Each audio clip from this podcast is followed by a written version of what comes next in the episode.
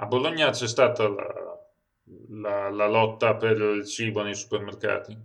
Io, cioè, so che nelle aree fuori Bologna sì. okay. A Carini c'è stato. Cioè, nelle aree lì, cioè, fuori mura sì, tipo sotto casa mia... mm, Io sono sceso tipo il giorno stesso in cui c'erano le notizie della raffica e, e scendo sotto il mercato a casa mia e tipo, oh, ciao, tutto normale, oh, c'è ancora della pasta. Sì, non, non- ci sono stati grandi problemi. No, qui invece hanno fatto l'assalto, eh, è una cosa reale. eh. Un po', un po'- Non lo so, ecco, questo tu lo considereresti un white people problem, l'idea, cioè l'idea di fare l'assalto ai supermercati, è una cosa tipicamente dell'Occidente, eh, bianco, pulito e, e sano, diciamo così. Eh, io non lo considererei tanto white people problem perché io ho vissuto in un paese che negli anni 90 c'era l'inflazione Sì. che andava alle stelle, se non sbaglio al fine mese o inizio mese, e che vuol dire che tipo se tu andavi nel mercato di mattino eh, il cibo aveva un prezzo e di notte aveva tutto un altro. Certo, ma quello è davanti a un problema reale, cioè nel senso lì c'era bisogno di fare l'assalto al supermercato. In questo caso l'assalto al supermercato non ha proprio senso, cioè non, non ha senso perché non, non- non c'è un'iperinflazione, non, non c'è un terremoto, non c'è un attacco terroristico, cioè in questo senso che viene. No, in questo caso qui sì, è un, white è un true white people problem eh, causato da un'isteria collettiva dinanzi a, un raffreddore palestrato. Sì, cioè, io l'assalto ai supermercati è- non l'ho capito. Cioè, capi- la preoccupazione può essere giusta perché comunque è infettiva, anzi è sicuramente giusta, è infettivo soprattutto per le persone anziane, quello sì. L'assalto al supermercato mi ha lasciato un po' perplesso perché di fatto non, non- non si presuppone comunque, cioè, non so, non, è un non non- c'è nulla legato al cibo, ecco. E più che altro non so, se tu vai a prendere dello stoccaggio per una quarantena, cioè Mm. la gente... Beh, prendi la roba in lattina, lattina, Dio... No, in Italia si prende la pasta. Cioè, che- ok, la pasta ci sta, ma se tu devi prendere qualcosa, dai priorità alla roba in lattina. Eh sì, ma questo come- è perché sì, è un'interpretazione così, diciamo, un po' nostrana. Vabbè, comunque sia, insomma, adesso è successo, è durato un giorno, poi dopo tutto è tornato alla normalità e quei supermercati belli pieni. eh. Io devo dire che la cosa che più mi ha colpito eh, vedere questa isteria collettiva, sai cos'è? Mm, È che questo fine settimana mi ha toccato lavorare al pieno proprio della preoccupazione e, e al lavoro tipo abbiamo lasciato sul giornale per un po', il TG4. eh sì, E la cosa più, più straniante che c'è è, è da un lato sentire il giornale che dipinge questo scenario apocalittico quasi da film zombie e da un altro Sì. lato tu vedi le pers- un ristorante pieno zeppo di persone Esatto. che ti rompono il cazzo per mangiare. Beh sì, perché un po' il discorso è, è proprio quello, nel senso c'è sempre questa dicotomia eh, poi su quello che succede realmente, che i ristoranti erano pieni, pienissimi, però insomma è una cosa, ha qualcosa del fatto, ha qualcosa che c'entra con l'irrazionale e come tale lo prendiamo. Mentre lavoravo, l'unica frase che mi veniva in mente continuamente è: è più facile immaginare la fine del mondo che la fine del capitalismo. Beh, certamente. Quella lì è, è l'epiteto di tutta questa situazione. Cioè, possiamo, possiamo immaginare la fine del mondo, ma non di consumare. Cioè, boh, io. c'è una visione non marxista della, della cosa che considera il consumo come uno dei tratti eh, fondativi umani, cioè l'idea della- dello scambio del consumo della moneta. Sì, sì, sì. liberale, Ho presente, ma.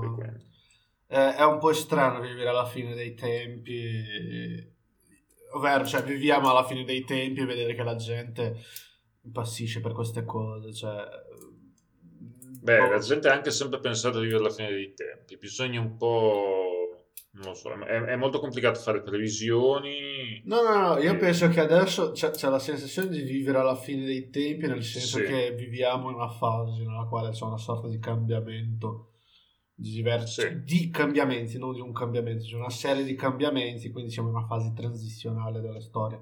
Non che la storia sia del, cioè, non sia perennemente sì. transizionale, ma questa qua è un, è un, cambiamento iniziato ora che però non, di cui non vedremo la fine perché di solito durano molti secoli questo tipo di, di, di punti di, di, vista. Insomma. Eravamo appena usciti dal tardo medioevo e ora siamo di nuovo in passaggio. Purtroppo è andata così. Non so, l'impressione che io ho, e mi dispiace togliere questa, cioè portare questa visione un po' marxista della situazione, ma mi sembra di vedere tipo la fine della socialdemocrazia e del liberalismo e vedere che il capitale non ha più bisogno di essi e sta abbracciando veramente a braccia aperte il fascismo. ¿Cómo podías ganar? Si yo no combato, no tengo nada. Aunque hubieras hecho una trampa, no me hubieras podido quitar nada. Sí, te hubiera podido quitar la vida. La vida no me importa. Te lo voy a demostrar.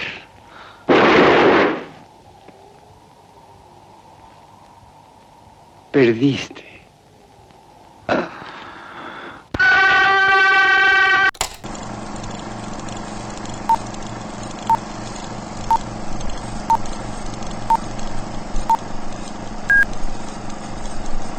eccoci qui per questa nuova puntata, per la prima volta, su qualcosa che non ci è piaciuto affatto, lo diciamo già, o forse lo taglieremo per mettere alla fine, non importa. Oggi parliamo di uno dei classici dell'assurdismo, del postmodernismo, del... insomma, è il topo di Jodorowsky. L'abbiamo scelto a suo tempo perché volevamo fare una scelta non, eh, come possiamo dire... Non canonica per i film western. Western, esatto, una scelta non didascalica e ci siamo ritrovati eh, con qualcosa che è molto molto molto legato al momento in cui è stato prodotto e è eh, invecchiato molto male secondo, secondo me ma eh, prima di tutto inquadrerei un po' eh, il, il regista cioè Alejandro Jodorowsky si pronuncia Alejandro o Aleandro? Uh, Alejandro penso, Jodorowsky. Alejandro Jodorowsky, ovvero Alessandro Jodorowsky, che è non solo il regista, ma anche l'autore e anche il protagonista di questo E anche film. compositore. E anche compositore. E lui ha procurato anche i costumi. Praticamente è un'autoproduzione alla Woody Allen, ma con molti meno soldi, in cui praticamente fa, fa tutto lui. Bene, chi è e perché conosciamo in tante forme Aleandro Jodorowsky, Mr. Sousa. Io conosco la figura del mitico Aleandro, eh, boh, da non so quando, da quando mi interessa di cinema, ho senti- sempre sentito parlare di lui, ho ascoltato parecchi podcast che hanno parlato di lui. Sì. E ogni volta che vai a cercare tipo l'elenco dei film più violenti di tutti i tempi o più disturbanti esce fuori è il topo, non so per quale motivo. Che non, sì, non ha nulla di così violento e non è affatto disturbante. Sì, sì, penso che, vabbè, poi ne parleremo, ma lì all'inizio del sì. film sono delle cosine molto interessanti. Uh, mm. Jodorowsky, tipo, io l'ho sempre conosciuto più che altro per questa figura. Uh, lui l'ho, l'ho sempre conosciuto come questo artista a 360 gradi. Ok. Ovvero, cioè, una cosa secondo me c'è da dire, dal mio punto di vista, lui è un artista. Punto. Questo è fuori di dubbio. Poi la qualità delle sue opere si può discutere sicuramente. Questo è fuori di dubbio, io sono pienamente d'accordo con questa, e, questa visione. E perché lo considero un artista a 360 gradi? Può non piacermi, può non interessarmi, però vedo che nelle cose che lui fa c'è la sua visione. Non è, non è, sì. non è nulla di, come dire, non è come un, un album di musica pop. cioè Ok. che ha fatto a 300 mani, eh, nella quale è tipo Sì. tutto plastificato. No, io vedo che c'è la grinta di fare qualcosa e vedo che c'è la sua visione di mondo.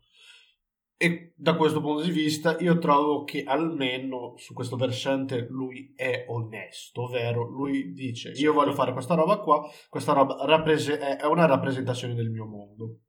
Io sinceramente preferisco le opere di fumetto che lui ha fatto, ovvero l'Incal e i, Bor- i Tudors, mi sa che è stato, i Borges, no, i Borges, con Milo Sì. Manara e con Moebius. Principalmente perché Incal anche. è l'Incal con Moebius, cioè, Sì. i lavori fumettistici di Jodorowsky secondo me sono ben più riusciti perché Sì. sono questi artisti qua che danno la loro visione umore nell'altro, principalmente nell'Incal che c'è Moebius che, porca puttana, Moebius è Sì. fighissimo. E poi io lo estimo molto, Jodorowsky intendo dire, perché se non fosse per lui non avremo tipo che ne so io eh, Alien, non avremo eh, Star Wars, non avremo tipo metà dei film di fantascienza. Perché? Perché lui ha cercato di fare un documentario di Dune, no, lui ha cercato di fare un film di Dune Sì. e ha mosso tipo mezzo mondo, parecchi soldi per fare questo film. Sì. Eh, c'era Orson Welles in mezzo, c'era Sì. Salvador Dalì. Orson Welles doveva fare quel ciccione di merda che c'è in Dune, che mi scordo il nome. Il eh, barone Recon. Sì, sì, doveva essere lui. E lui, Sì. sai come lui è riuscito a convincere Orson Welles? no. Era una fase in cui Orson Welles era ciccio obeso. Beh, una, una fase durata tutta la sua vita da un certo punto in poi. Sì, ma era la fase in cui lui era veramente ciccio obeso e Jodorowsky Sì. era riuscito a convincerlo dicendo se tu vieni a fare questo film, io, tu mangerai tutti i giorni dal tuo cuoco preferito. Beh, benissimo. Quindi comunque... E così. E così, e il film non è mai andato avanti, però eh, la preproduzione del film è stata molto ricca e è lì che tipo Sì. da non bene non ha conosciuto Giger e i due sono andati a fare Alien. Oh, molto interessante. Quindi è stato un po' un McGuffin esistenziale per tutta una parte di cinema. Sì, sì, sì, se non sbaglio c'è parecchia roba che eh, dalla preproduzione è stata anche utilizzata in Star Wars. Mm. Cioè, è incredibile, lui è riuscito a muovere mezzo mondo per fare questo film di 14 ore che si basa praticamente tangenzialmente sulla premessa di Dune. Io quello che, che penso, io mh, Jodorowsky l'ho conosciuto partendo dai fumetti Mm. e, e li ho sempre apprezzati, quantomeno appunto per queste grosse collaborazioni, ma l'Incal io devo ammettere che anche da un punto di vista contenutistico, come storia, non è affatto male, non è affatto, affatto male. Quello che poi ritengo è che eh, Alejandro Jodorowsky sia stata una persona la cui forza è sempre stata quella di eh, saper eh, essere il polo attrattivo, come dicevi tu, di personalità molto più grandi che lo hanno eh, spinto e promosso fino al punto in cui, in cui ehm, è arrivato anche nelle sue derive, secondo me, più deteriori, che è tutto quello che ha a che fare con la psicomagia, e che è una, secondo me una, una sorta di enorme non so, non, non- non so neanche spiegare so, una sorta di circuizione di, di- di un certo tipo di persona. Ma al di là di questo i suoi fumetti io credo siano molto buoni i suoi film molto molto molto molto meno. Forse Dune avrebbe potuto essere interessante ma di fatto non lo sapremo eh, non lo sapremo mai ecco, questo. E, e c'è mm, un'altra cosa, cioè tu dicevi che Jodorowsky è tipo questa persona che è il polo attrattivo per persone creative. Eh, Sì. Nel senso che, piacendo o no, Jodorowsky è, è un cineasta molto influente, ma Sì. parecchio influente. E anche con dei registi che ehm, da un punto di vista contenutistico non c'entrano un- una minchia con lui. Cioè, Refnin, Certo. che è un regista che tratta delle tematiche completamente diverse dalla- da quella di Jodorowsky, è molto influenzato da lui. Più che altro per l'utilizzo dei colori, secondo me. anche Kanye West è uno a cui piace molto Jodorowsky, cioè Marilyn Mason, si vede anche l'influenza di Jodorowsky su Marilyn Mason.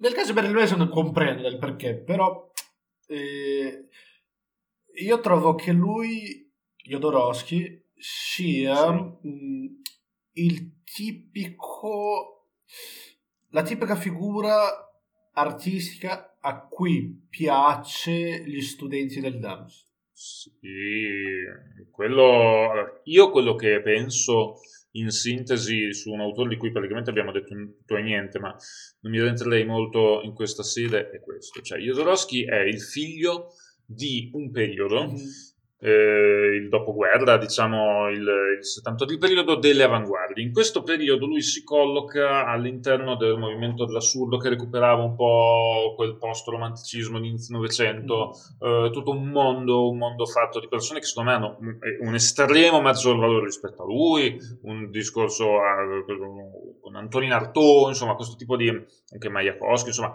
eh, porta avanti un discorso dell'estremizzazione dell'assurdo, non solo lui appunto entra eh, nell'alveo diciamo di, quello che portava avanti Salvatore Dalì, di un certo modo di intendere l'arte in Mesoamerica, in Sud America, all'interno di un momento in cui il New Age, diciamo, fa un passaggio da quello che è stato fino alla seconda guerra mondiale, cioè una cosa un po' di destra, a una cosa un po' di sinistra. In questo contesto, in questa riscoperta dell'Oriente, in questa riscoperta dell'esoterismo, in questa la creazione del New Age come lo intendiamo oggi, quindi non nella sua accezione originale, si colloca uno Jodorowsky, cioè un grandissimo animatore culturale, un grandissimo attrattore, un grandissimo, eh, diciamo, leader in qualche modo carismatico, mm-hmm. che fa di più, non è solo artista, non si limita a essere artista, diventa capobastone, diventa santone, diventa certo. eh, capopopolo. Perché eh, suscita un senso di interesse? Perché una delle cose che io gli eh, rendo, insomma, di, di cui gli rendo giustizia è che effettivamente lui è uno dei pochi, diciamo, contemporanei a portare il tema del rito vissuto sulla piazza, cioè la sua psicologia, indipendentemente da quello che è e non è, e io fondamentalmente da un punto di vista di onestà intellettuale la trovo aberrante, però non è, non è un però di valore, mm-hmm. nonostante questo a Jodorowsky ehm, rendo atto che sia un, un grande eh, ripropositore di quello che è il rito anche da un punto di vista antropologico, per cui eh, capisco perché abbia funzionato, perché di fatto faceva rivivere qualcosa di arcano, qualcosa che si era perso e quindi ehm, forse questo, secondo me, è stato il motivo per cui è riuscito ad essere, ad essere tanto influente a fronte del fatto che, secondo me, le sue opere fuori dal fumetto siano estremamente povere e molto poco interessanti, anzi noiose. Dunque, sono d'accordo sul noioso con te. E quello che trovo anche interessante è questo, cioè Jodorowsky diviene famoso negli anni 70, cioè quando c'è sì. la morte della cultura hippie praticamente. Esatto. E inizia tutta quella pappardella del New Age e lui, cioè, capisco perché lui sia interessante a parecchia gente che va a fare il danno, più che altro perché io essendo uno a cui per un breve periodo della vita si è interessato di queste cose dell'occultismo, ma non al punto tale di approfondire fino in fondo, trovo che um, in, co- in questi rituali un po' strani, in queste cose, c'è una sorta non solamente di rito, ma uh, di pratica creativa? Allora, io su questo, mm, allora, io su questo ho un'opinione, diciamo, diversa. Nel senso, la pratica creativa c'è e non c'è. Io quello che vedo è la riproposizione. Il fatto, io credo che veramente la maggior fortuna di Rossi sia stato quello di prendere ciò che è la teoria di base del petto, mm-hmm. che altro non è se non la riproposizione in un contesto, diciamo, separato, mm-hmm. sacrale, di cose quotidiane, risemantizzate in un senso simbolico. Di fatto questo è ciò che fa. Mm, quello che lui porta all'interno di cioè lui organizza riti E secondo me il fatto che lo ha fatto, fra vincere è questo, lui organizza riti, ma ehm, il rito altro non è che appunto la risemantizzazione di qualcosa di quotidiano. Per cui quanto è creativo? Ma fondamentalmente è creativo, ma se facciamo un'analisi, diciamo, per prassi difficile, per prendere un po' eh, la scorta di eco, notiamo come di fatto i suoi riferimenti, i suoi oggetti, eh, tutto ciò che lui mette all'interno del film in questo caso, ma all'interno delle sue pratiche diciamo, psicomagiche, sono nient'altro che i suoi punti di riferimento, ovvero il circo da cui deriva mm-hmm. e mh, mm, una quotidianità borghese mm-hmm. entro cui eh, mette, fa una cornice e fa agire i suoi comprimari, in cui lui è sempre il grande capocomico, il grande maestro, diciamo così, l'iniziatore, l'esperto del sacro, ma non ci sono cose estremamente assurde, cioè non è John Waters che fa Pink Flamingos, ok?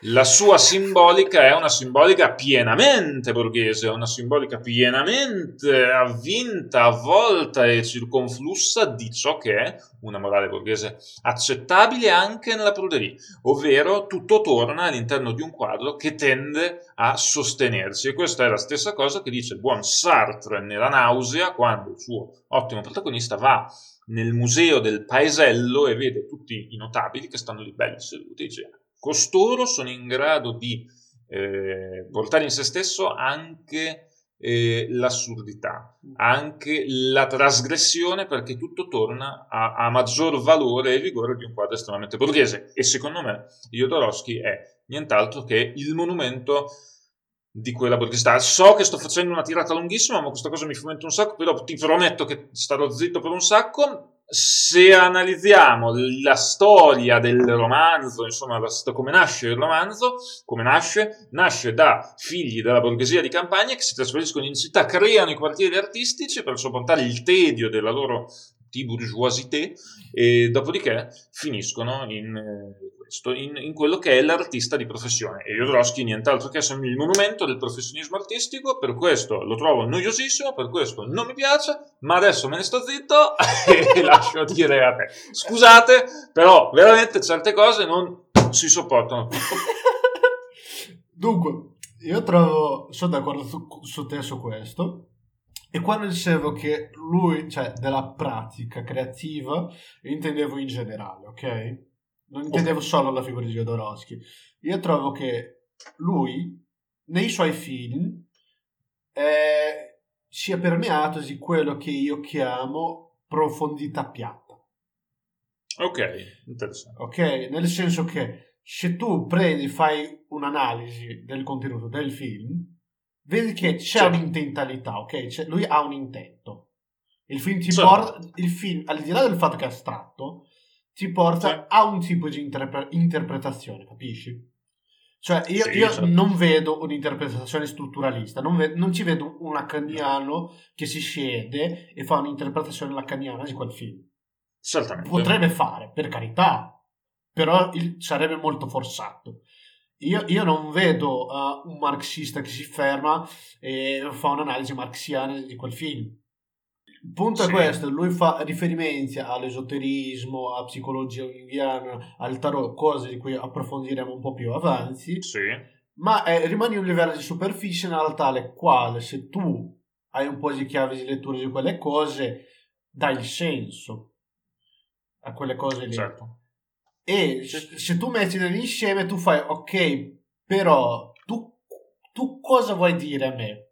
non è come prendere un film di David Lynch, cioè, è più o meno come pre- prendere un film di David Lynch, ok? Eh sì. Perché un'altra cosa che c'è da dire è che questo film, i fi- non questo, i film di Jodorowsky, prima si propongono come delle esperienze, ok? Io conosco molta sì. gente a cui piace questo film, che piace uh-huh. semplicemente per il fatto che è un'esperienza. Quindi, sì, no, no, eh, no, so eh, eh, io conosco noiosissima. E, e anche io trovo noiosissimo perché io prima di tutto cap- vedo, riesco a comprendere metà del contenuto di quel film. Sì. E per questo dico che è piatto. Però della gente che non lo capisce, lo, lo trova più che altro un'esperienza e poi ti dà un senso. È più o meno come guardare un film di David Lynch, cioè è un'esperienza, poi il senso che dà. Io Guarda, aspetta. Io su... Oh, sì. Ok, il punto è questo. Jodorowsky viene da quella appunto dal teatro dell'assurdo, passa negli anni 70, però lui come autore che parla dell'occulto è sempre piatto. Cioè lui non ha niente di politico, niente di... No. di almeno il- è il top, ok? Devo essere anche giusto qua. Lui non ha niente da portare avanti, niente che non sia uh, un'esperienza che vuol, vuole essere trascendentale o umanistica. Cioè, è diverso da prendere un lavoro di gente che parla di queste cose e di cui io apprezzo al di là di questo da un punto di vista intellettuale come Alan Moore o Grant Certo. Morrison. Cioè, Alan Moore, se tu vedi lui che parla di magia, tu tu puoi scambiare velocemente quello che lui dice per qualcosa di semiotico. E Certo. Perché lui ha una visione chiara di cosa è magia per lui e lui intende proprio una pratica e non è che intende cambiare la realtà in quale sia, qualsiasi modo, no, lui intende proprio una pratica artistica. Ma anche Sì. Grant Morrison, al di là delle, delle cose pazze che lui può dire, cioè lui ha un'idea di fondo di umanità, lui ha un'idea proprio di- di- di- del- della questione del mito, proprio nel senso stru- più strutturalista possibile. E io prendo Jodorowsky, questo film qua vedo ok, ma... E quindi, dunque, cosa volevi dire? Quello che volevo dire è che a differenza di un film, o meglio, eh, no, non mi ricordo più che cosa volevo dire, quello che volevo dire è solo che secondo, io eh, capisco i riferimenti che fa Jodorowsky perché secondo me, a differenza di David Lynch, sono eh, riferimenti tutto sommato molto molto più libreschi, molto molto più eh, individuabili. Cioè, mh, David Lynch secondo me mette molto di personale, molto di autenticamente inspiegabile come parto della propria creatività. Jodorowsky io credo invece che sia un grande aggregatore di cose di altri, cioè Jodorowsky secondo me si vuole porre fin da subito, fin da lì, fin dagli anni 70 come una sorta di sacerdote e quindi non un vero creativo, ma Eh, eh. un interprete. Eh, ecco, c'è anche questo elemento qua, cioè tu puoi prendere un film di David Lynch e interpretarlo, ma ci saranno sempre dei buchi, delle falle che non quadrano. Sì. E in un film come Il Topo, io vedo tu fare un'interpretazione junghiana, e andremo a- Mhm. e parleremo dopo di questo, in cui tutto quadra. Sì? No- Non esiste, non, non esiste quel- eh, come, come per dire il buco lacaniano in cui cioè, c'è sempre un spazio per Certo. un'altra interpretazione. No, eh, tu puoi dare un'interpretazione completa di quell'opera lì. E Assolutamente. il che mi è un po' fastidioso e noioso. È noiosissimo. Sì, sì. per- perché non è un'opera d'arte. Ecco. E quello è il fatto, secondo me non è un'opera d'arte.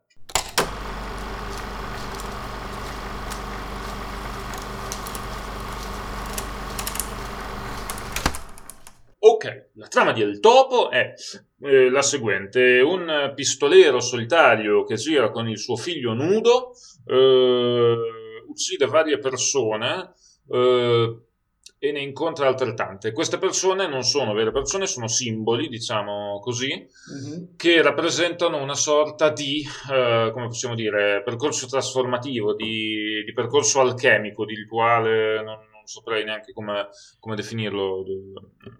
È un Mm. percorso semi-messianico. Sì, in cui c'è una palingenesi del protagonista da uno stato, fra virgolette, di caduta, e di rapporto con la sofferenza, di trauma, di dolore, di nevrosi, fino a una dimensione in cui si capisce che la chiave di tutto è guardare verso il futuro, quindi il proprio lascito, la propria eredità, guardare in un senso più universale eh, di come un'anima possa avere e creare e poi trasportare e trasmettere propria- il proprio capitale di esperienze sotto forma di lascito alla generazione successiva. Questo un po' in estrema sintesi. Se ti devo dire eh, frame per frame di cosa parla, parla il film è molto difficile perché fondamentalmente sono una serie di sco- è un film western che però che viene girato esattamente western eh, malissimo secondo me la storia è taglia- è- non ha nessun tipo di ritmo perché di fatto non c'è l'idea di una narrazione, c'è l'idea di appunto l'accompagnamento di un rituale. no? Eh, C'è un accompagnamento di rituali, secondo me ci sono... Sì. Eh, perché il film è diviso in tre parti di, in due macro parti che poi possono essere divise in tre. Però il, il film ha una cesura Eh. netta, diciamo, in due, che lo divide proprio a metà, e poi però si può anche intendere in tre. Nel senso che abbiamo la prima parte in cui il pistolero vaga col suo figlio e si trovano in un villaggio in cui sconf- devono sconfiggere il colonnello. Sconfigge Sì. il colonnello, il pistolero abbandona il suo figlio e, e si prende una moglie che era l'ex amante del colonnello e schiava anche. I due si Sì. perdono nel deserto e decidono di combattere quattro maestri per uscire dal deserto. Sconfitti i quattro maestri, il pistolero ca- viene tradito da un'altra figura che gli raggiunge dopo, che sarebbe la donna in nero, e lui entra in un stato comatoso per eh, una decina Mhm. d'anni e poi si risveglia una montagna, dentro una montagna. Eh sì. Lui decide di liberare il popolo che c'è dentro la montagna e questa sarebbe la terza parte. Esatto, sì, ok. Dopo liberare il popolo della montagna, il popolo della montagna viene ucciso dalla borghesia che vive fuori Sì, e lui entra in un attacco di rabbia, uccide tutti quanti e non mi ricordo neanche meno come lui muore. Lui a un certo punto non come muore. Mi, mi sembra che gli sparino, che sente qualcosa il figlio e che poi dopo lui si trasformi in una sorta di cumulo coperto di miele. Eh, mentre il figlio va verso il futuro. Sì, Eh, praticamente il figlio riprende le ste- cioè secondo me c'è Eh sì, una sorta di il figlio eterno ripercorrerà il ciclo, ma arricchito da questa, da questa esperienza del padre che, che- che è stato sepolto nel miele. E il film è tutto men che disturbante, secondo me. La trama, se proprio vogliamo vedere da un punto di vista filmico, non, è- non- non esi- non esiste nella dimensione in cui non ha nessun tipo di ritmo. Per cui eh, la- cioè, la, la storia c'è, lo script c'è, ma è del tutto poco interessante. Non- non- non- Io cercando velocemente su questo film ho visto che Jodorowsky ha dato dell'acido a alcuni degli attori, questo può spiegare tante cose. Certo, questo fuori di dubbio. Puoi spiegare tante cose. Ehm, dunque, riguardo, secondo me possiamo fare una, delle microanalisi delle tre parti. Sì, Mm, guarda, io partirei... Cioè, io direi che la parte che più mi ha intrattenuto è stata la prima, perché è veramente grottesca. La prima è un western grottesco. Sì, e devo, devo dar credito eh, che alcuni dei costumi, sia in questa parte che nell'ultima, sono fighi. Cioè, il costume, Mm. il costume del topo o del pistolero mi piace. Sì, certo, questo, Sì. questo nulla da dire. Alcuni dei- anche dei, di alcuni dei banditi e anche, anche il loro costume è figo. Alcuni dei banditi sono, vabbè, sono vestiti da mariachi, insomma, ci sono, sì, sì, sì, ci sono, ci sono note di, mm, di merito in questo. La prima parte è anche l'unica parte che può essere descritta come effettivamente un film, cioè, Sì, ha sì, sì, ha qualcosa del film, ha, qual- ha un'idea di narrazione, un'idea di ritmo, e un'idea di fotografia in qualche modo. Mhm. Eh, Una sorta di idea anche di critica culturale, perché la figura del colonnello, cioè, sì, È una figura che non è comune in Italia, ma nella, nel Sud America principalmente, perché Jodorowsky è cileno, sì. è, è una figura che esiste tutt'oggi.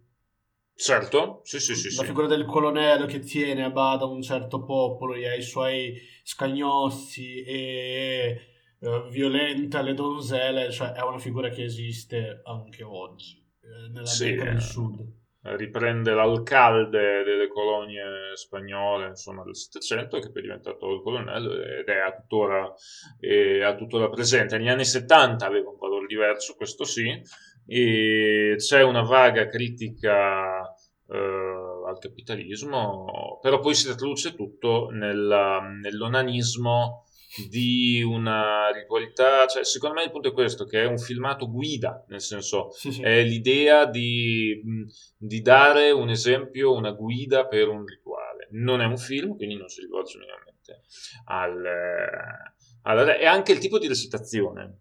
È tutto volto su se stesso, cioè non è una recitazione per il pubblico, è una recitazione per se stessi, per cui non è neanche, non, non è, non è recitazione, non- è la messa in scena di qualcosa. Sì, sì, sì, ma cioè, tanto è che non stiamo nemmeno parlando degli attori, Sì. perché non c'è bisogno di parlare, cioè, cosa dovremmo parlare di recitazione qua? No, è tutta una messa in atto. Quindi io direi che la prima par- questa prima parte qua sarebbe più o meno, ok, ribellati dai padroni. E dopo Sì, pre- presi questo percorso di ehm, rituale trascendentale che è la seconda parte in cui loro vagano nel deserto.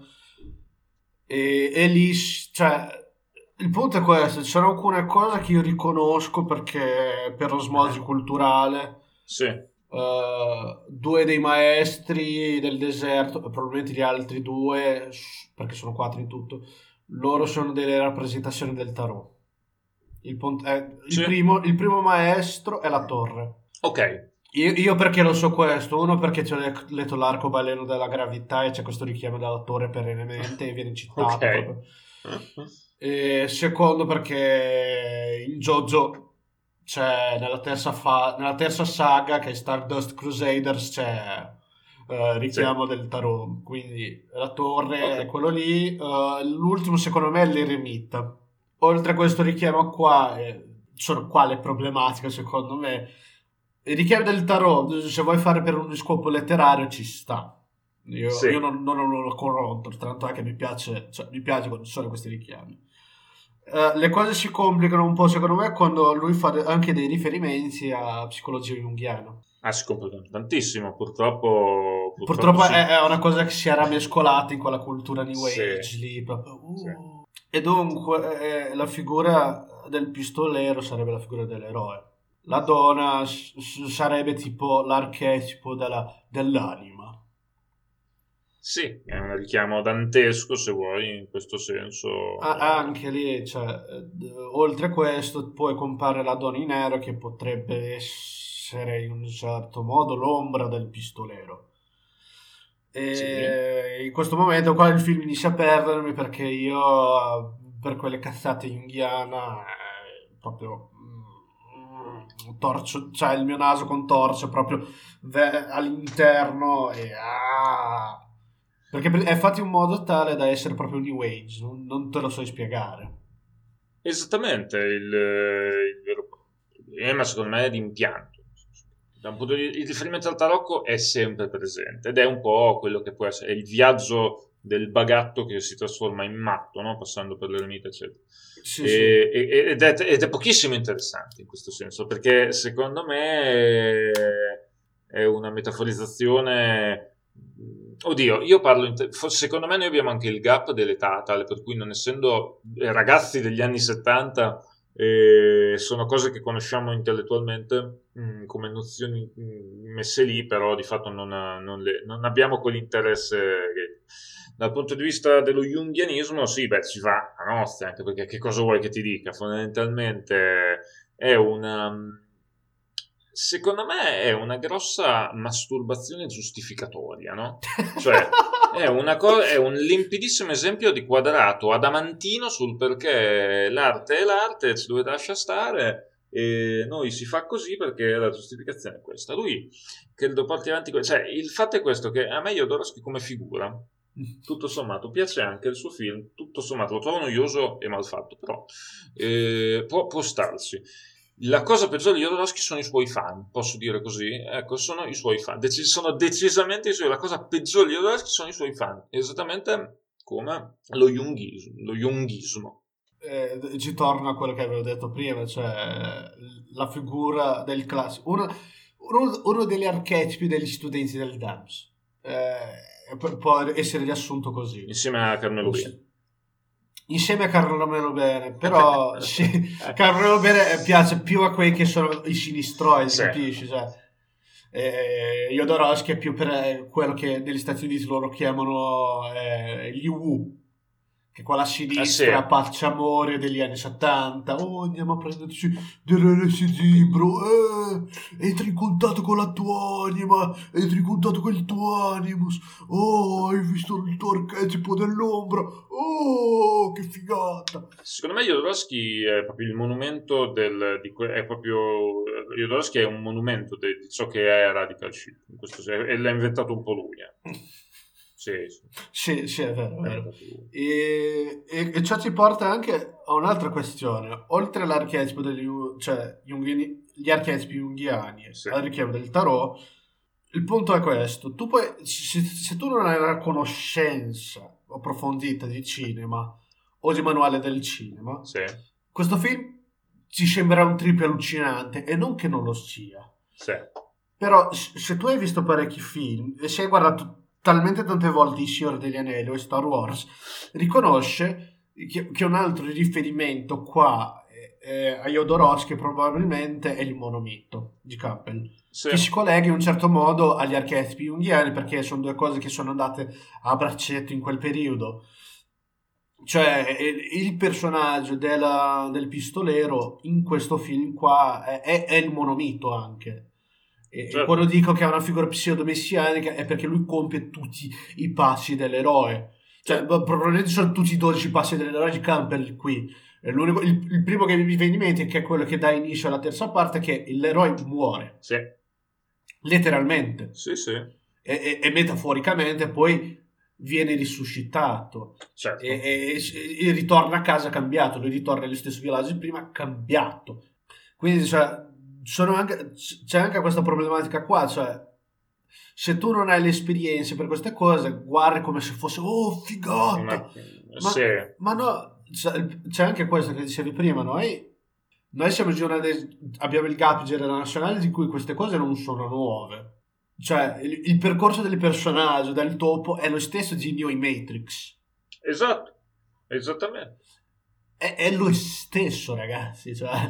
Ed è, poi fa, anche i riferimenti sono molto vecchi, è un po'... eh, assomiglia- molti, molti aspetti oltre a Jung, certamente ai tarocchi sono quelli, cioè sono quelli delle fonti poi di Jung e di tarocchi, per esempio, soprattutto nei tarocchi mo- molte cose eh, sono riprese da, da Cagliostro e la sua, insomma, la sua alchimia spirituale, cagliostrana, quindi cose del 1600-1700. insomma. Il fatto è questo, che io ho trovato come un'opera monumentalmente banale, che può piacere solo ehm, a persone di una monumentale ignoranza. E in virtù del fatto che cita una, eh, una parte della storia, della cultura, eccetera, che di solito non viene studiata. Però qua, se uno ha qualche minima nozione, una cultura, diciamo, degna, non credo eh, potrebbe stupirsi davanti al El Topo. Ecco, io lo trovo una, una- lo dico con tutta l'arroganza del mondo, eh, e lo dico e lo ripeto, lo trovo un'opera di una noia mortale, molto semplice e basata sul, eh, un po' sul, sul suscitare fascinazione e manipolazione. A me quello, quello che piace di meno, ecco, di tutto ciò che fa Jodorowsky è sempre questa volontà egocentrica, egoriferita di essere il santone, l'anima, diciamo, paterna, come se vogliamo, mm, l'archetipo paterno. Eh, eh, io lo trovo insopportabile. Ma è- è- cioè, il film punta anche su questo. Cioè, nell'ultima istanza lui diventa l'archetipo de- del maestro.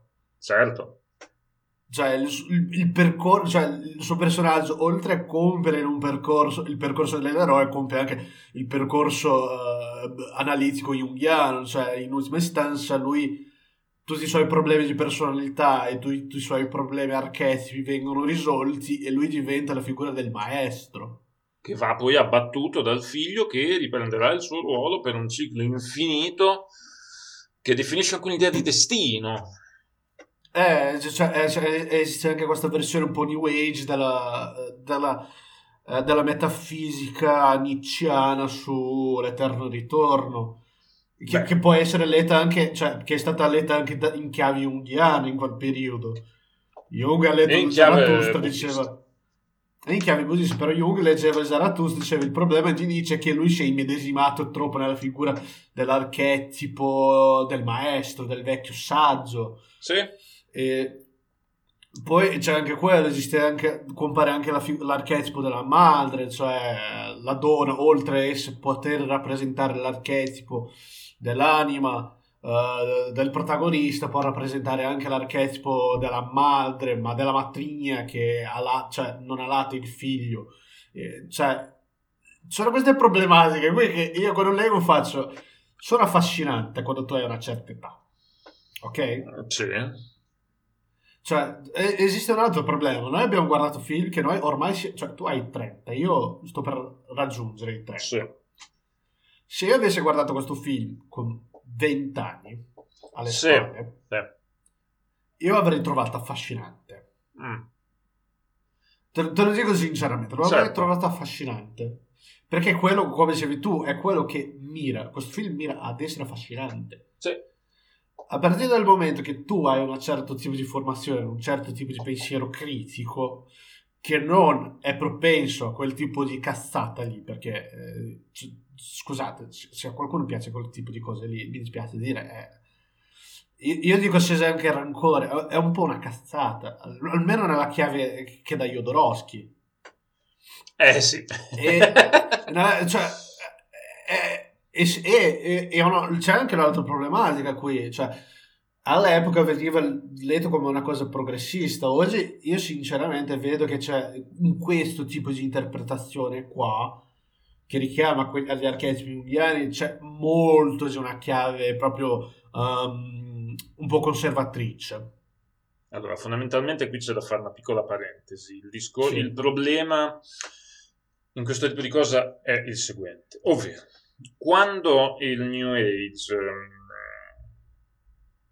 ha- il- quando il New Age è passato a sinistra lo è passato nella chiave di contrapporsi a quello che può essere definito come il clericofascismo, quindi cioè tutto ciò che era contrario alla Chiesa, al cristianesimo e al papalismo, in Italia, eccetera, insomma comunque in contesto cattolico, quindi Sud America e- e Italia, insomma, e Sud Europa, diciamo così, veniva visto in chiave progressista, un progressismo che non si voleva però ridurre a una dimensione liberale, illuminista, eh, tecnicista, insomma quella roba. là. Ok, il fatto è che quando poi eh, si va avanti e quindi il tema del...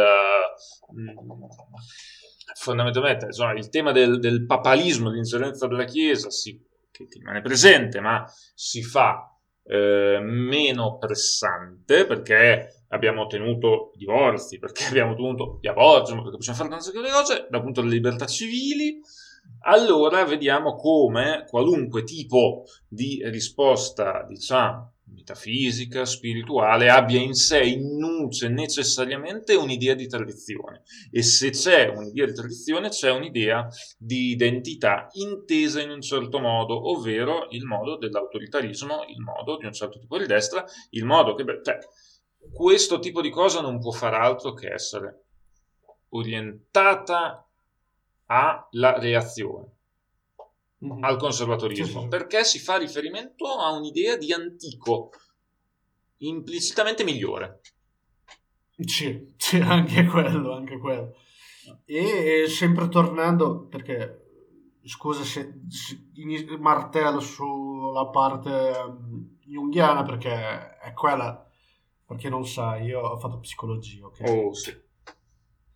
Eh, diciamo che quando inizi a fare psicologia sei, cioè inizi perché inizi pensando di voler studiare Freud e Jung e quando arrivi a studiare questi autori qua è solamente tipo al secondo anno e loro vengono filtrati parecchio e vengono a seconda, Sì. del, dell'ori- a seconda del corso che segue vengono un po' eh, contestualizzati Mhm. Ehm, il punto è questo. Il problema di Jung non è esattamente Jung, cioè è anche lui. certo. Però c'è anche questo. Molta gente si scorda che eh, il percorso che pro- psicoanalitico che propone Jung, se tu osservi in una chiave critica, percepisce che è un discorso cristiano protestante di fondo. Sì, Questo si dà perché lui era cristiano protestante di fondo, il suo padre era un pastore. Al di là di queste questioni qua, quello che cerco di puntare è questo. Jung poi negli anni 70 è stato letto dalla New Age. Oh sì. E il problema è come è stato letto dalla New Age, perché Jung, al di là dei problemi che ci sono, lui cercava, quello che lui puntava a fare è questo. Tu sei un mio paziente, Sì. tu mi stai, raccont- mi stai narrando una storia, io dalla tua narrazione riscontro eh, dei fenomeni, dei pseudofenomeni che possono essere intracciabili nella nostra cultura. E poi lui avanza un'ipotesi su questo, che sono gli archetipi, ok? Sì. In poche parole, lui trova dei partner, nelle cioè dei partner che sono sempre riconducibili ne- nelle storie dei pazienti, ok? Sì. E li chiama archetipi. È caruccio come idea, è- è- è- dal punto di vista semiotico è veramente povero, ma nell'epoca di Jung non è che la semiotica aveva preso piedi come negli anni 70, Mhm. perché lui muore proprio ne- nel Sì. 61. E poi viene, cioè, poi finisce, lui allo stesso modo che Freud è finito non- a- ad essere abbracciato da quelle figure hollywoodiane, nel caso di Freud lui è stato più che altro filtrato da un lato dalla cultura francese con Lacan e eh, da un altro nella cultura americana molto per il fatto che c'era Anna Freud, molto per il fatto che c'era della gente che faceva botte per il pensiero freudiano eh, negli anni 60, Mhm. però comunque lui viene filtrato anche dagli- dai registi di Hollywood. Sì. Jung viene filtrato negli Stati Uniti, uno dalla New Age, due attraverso anche eh, la gente che studiava letteratura. Perché va a braccetto appunto con Campbell. Oh, sì. E lui, è utilis- è- lui oggi è molto più è utilizzato in maniera anche decente, direi, da chi fa le sceneggiature negli Stati Uniti. Cioè, Sì. No, è vero, cioè, l'esempio più- un esempio che può sembrare strano Mhm. è, è Buffy la massa vampiri, cioè, mm, Mm. scusa la parentesi gigantesca, ma Buffy la massa vampiri, ci sono diverse chiavi di letture che riprendono gli archetipi junghiani. Ok. Non saprei dire se il sceneggiatore che è Joss Whedon um, utilizza volontariamente o no, ma secondo me è appunto è una cosa che è stata filtrata negli anni negli Stati Sì. Uniti e poi quando arrivi a fare il sceneggiatore ormai cioè, hai il calo per queste cose. Um, però il punto è questo, cioè lui viene letto da, dagli U da un lato, dai sceneggiatori da un altro e che culmina in questa aberrazione che abbiamo oggi nella quale io sinceramente non è che trovo cioè, non è che trovo un'antipatia però è- Ok. torno a dire che è, uno è di fondo un tipo di filosofia o psicologia molto reazionario da un lato che si propone in un primo momento come qualcosa all'alternativa liberale e no Oh, sì.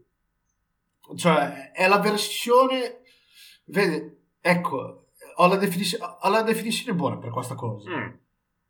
è, è- è la versione eh, orsacchiotto Sì. eh, del misticismo di Julius Evola quando era ancora amico di Huxley Ok. Sì. Sì. cioè è la versione caruccia di quella roba lì Sì. Lo è. Lo è per forza.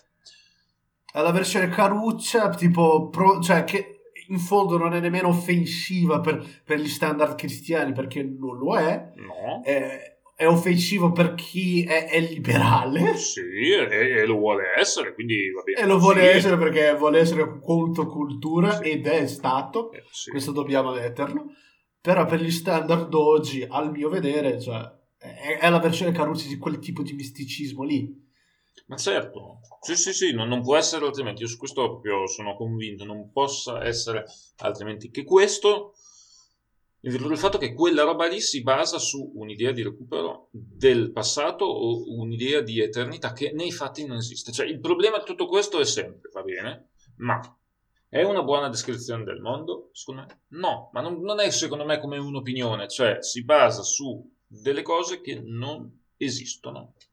E quindi Secondo me questo film è una buona descrizione di cos'era l'ideologia dominante negli anni 70. Ah, quello sicuramente, quello sicuramente, ma è una pessima descrizione di che cosa sia il reale, il mondo, che può essere interpretato, può essere eccetera. Lo sai qual è il problema? Lo sai perché questa roba ha avuto così successo negli anni 70? Secondo me perché andando a confondere un'idea di archetipo, cioè un'idea di mistica, quindi un'idea di recupero di qualcosa, con quella di struttura, e si possono confondere facilmente perché il discorso che c'è un approccio strutturalista è quantomeno esiste un'idea di matrimonio, quantomeno esiste un'idea di famiglia, quantomeno esiste un'idea generale, eh, assumere quella di uh, parentela, no?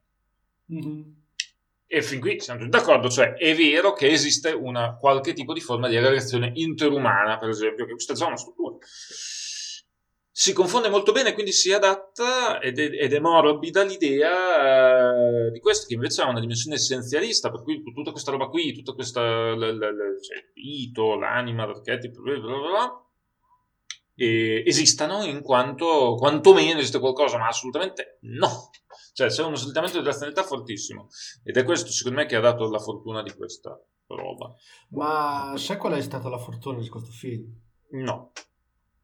Eh, ok, Jodorowsky esce dal movimento dell'assurdo, decide di diventare regista, Mm. fa un film in Cile, viene quasi linciato perché il film offende la morale Ok. dei buoni costumi.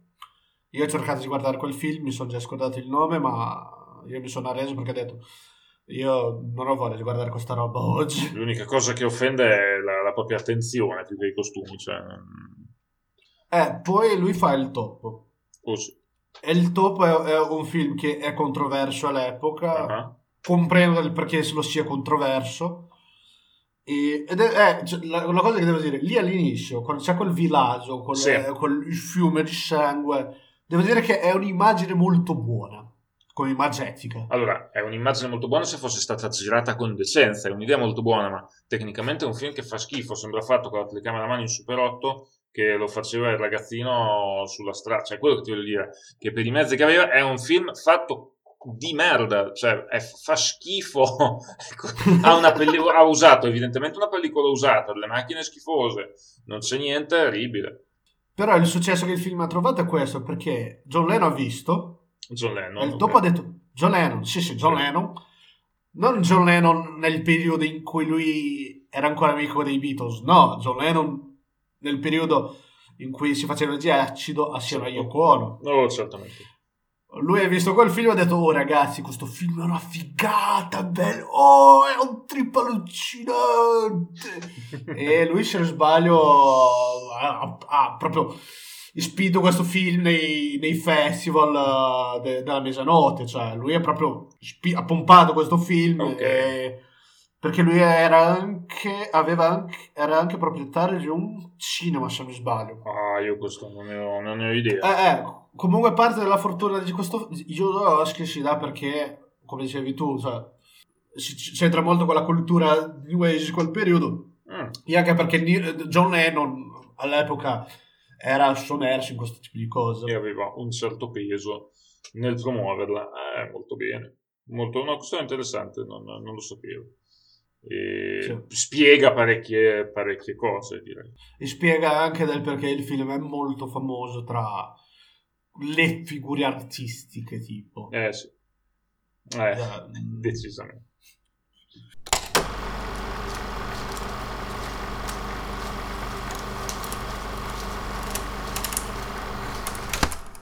Dunque, Mr. E.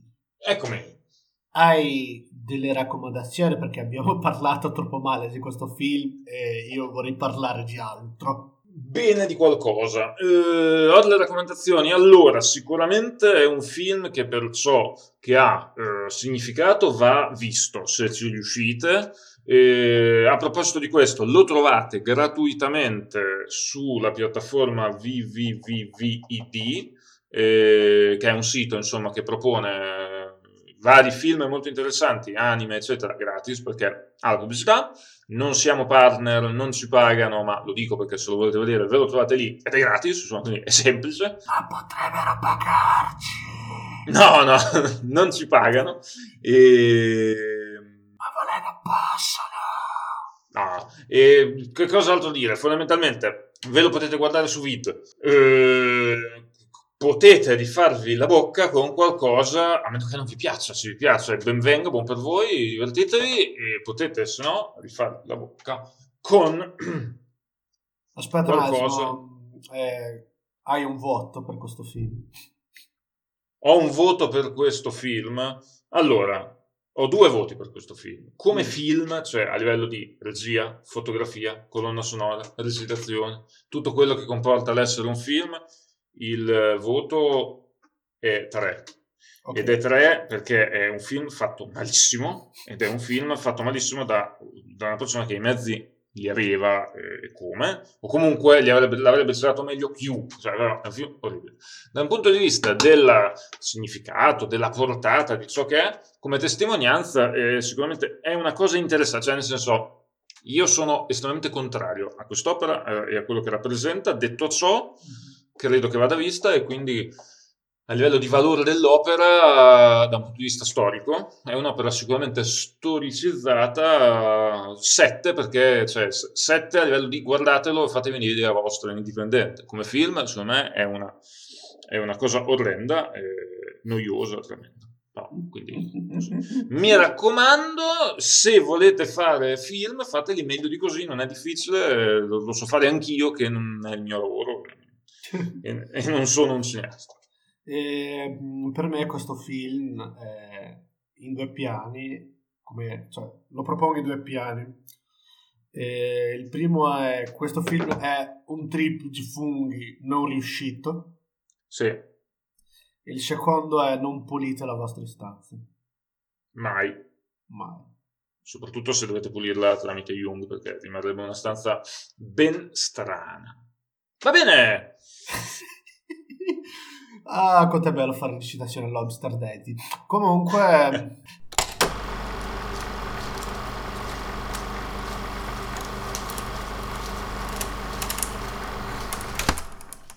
Allora, di che cosa parleremo la prossima, cioè qual è il prossimo ciclo di puntate? Qual è il tema delle prossime due puntate, Mr. Sousa? dunque, noi abbiamo scelto mh, come tematica mh, e noi veniamo da Rimini, ok? Oh sì, Io non sono originario da Rimini, ma neanche te, però siamo stati adottati da questa città dove Sì. il disagio è perenne. oh sì. E è sempre difficile spiegare a una persona che non vive a Rimini cosa sia il disagio riminese. Comunque, abbiamo, noi siamo dalla città del grandissimo Felini, Sì, soggetto dalla quale non cacava tanto la città e la città non lo cacava tanto, però siccome viviamo in tempi di gentrificazione dove la città deve passare per un processo di disneyficazione e per tale motivo deve trovare qualcosa che la renda unica nel mercato globale eh, hanno riscoperto hanno riscoperto più che altro che ehi Fellini è nato in questa città è un grandissimo cineastra perché non lo idolatriamo da ora in poi e adesso c'è il centenario di Fellini nella nostra città certo.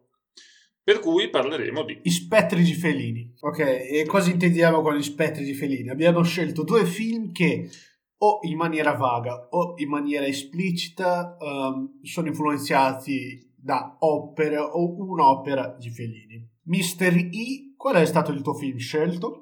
Allora, io la prendo in modo molto, molto, molto, molto vago, ovvero scelgo Bittersweet Life, che con Fellini non ha nulla a che fare se non una piccola citazione nel titolo. Sì, sì, un ottimo film coreano. Io invece ho scelto un film del quale io anticipo non mi piace. Bene. e del quale, diciamo, io lo vedo in maniera quasi simile a, a questi film di Jodorowsky, però che cioè, è completamente diverso, il regista è completamente diverso, Mhm. che è La Grande Bellezza. Oh. Oh sì, ci divertiremo Oh, anche ok. lì, ci divertiremo anche lì. Noi ci divertiremo moltissimo, soprattutto a rivederlo. Mamma mia. Oh boy. Oh, sì. Va bene. Detto questo, questa volta te lo chiedo io, cosa vuoi di più da tutto ciò che è stato detto? Io voglio ascoltare boh, del, folk, del folk tristissimo. Del folk tristissimo!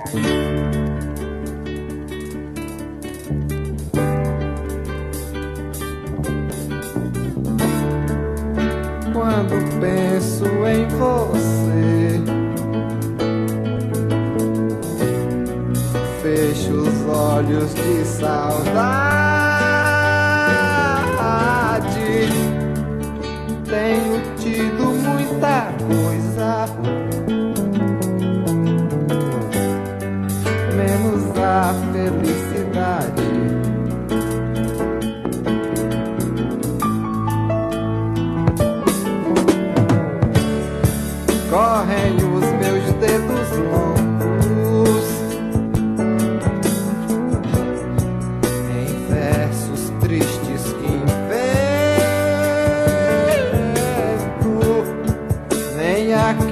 A que me entrego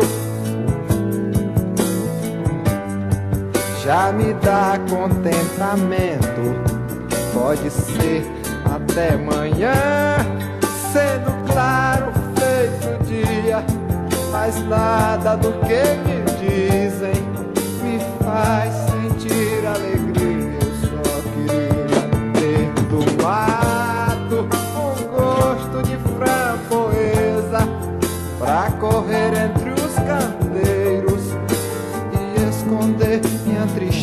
ainda sou bem moço pra tanta tristeza. E deixemos de coisa, cuidemos da vida. Pois se não chega a morte ou coisa parecida, e nos arrasta moço sem ter visto a vida. Eu só queria ter no mato um gosto de framboesa pra correr entre os candeiros e esconder minha tristeza. Eu não sou bem moço pra tanta tristeza grande coisa cuidei da vida. Pois se não chega a morte eu nem minha